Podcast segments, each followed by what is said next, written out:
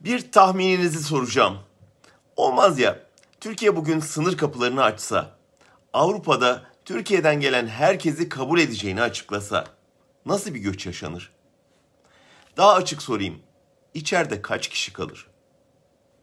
Gelecek vizyonu sorulunca gençlerin %76'sı yurt dışında yaşamak istediğini söylüyor.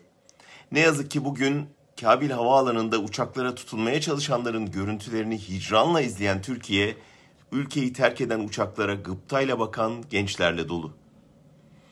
Ortada sınırları aşıp bir an önce göç etmeyi bekleyen koca bir kuşak varken sınır namusundan söz edebilir miyiz? CHP sınırların kontrolsüz açılmasına bu sloganla tepki gösterdi. Doğru bir siyasal pozisyonu yanlış bir ifadeyle dillendirdi. Öncelikle namus sözcüğünün Türkiye'de hayli kötüye kullanılıp kirletildiğini hatırlatmamız lazım. Devletlerin dayandığı kural namus değil, hukuktur. Sınır güvenliği, egemenlik alanı kavramları yerine namusu koyduğunuzda muğlak bir tartışma yaratırsınız. Namus subjektiftir. Oysa hukuk nettir. İkincisi sınır namus ise birileri de çıkar size neden Suriye'ye sınır ötesi operasyona içiniz yana yana destek verdiğinizi sorar. O zaman da sınır namusunun başka ülkeler ve halklar içinde geçerli olduğunu hatırlamak zorunda kalırsınız. Üçüncüsü ve en önemlisi Sosyal Demokrat bir partinin yükselen göçmen karşıtı rüzgardan nemalanmaya çalışması.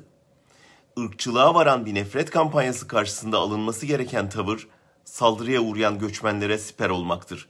Onları daha fazla hedef haline getirmek değil. Şöyle düşünün, halen Taliban Afganistan'ın sınır güvenliğini sağlayamıyor. CHP'nin tabiriyle sınır namusunu koruyamıyor.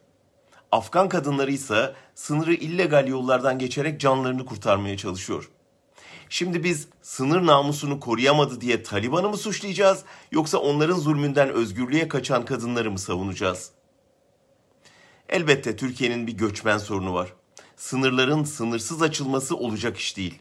Elbette sınır güvenliğinin acilen sağlanması gerek. Ancak bunları dillendirmek ayrı, sınır bekçiliği kavramı yerine namus bekçiliği kavramını koymak başka. Yanlış oldu.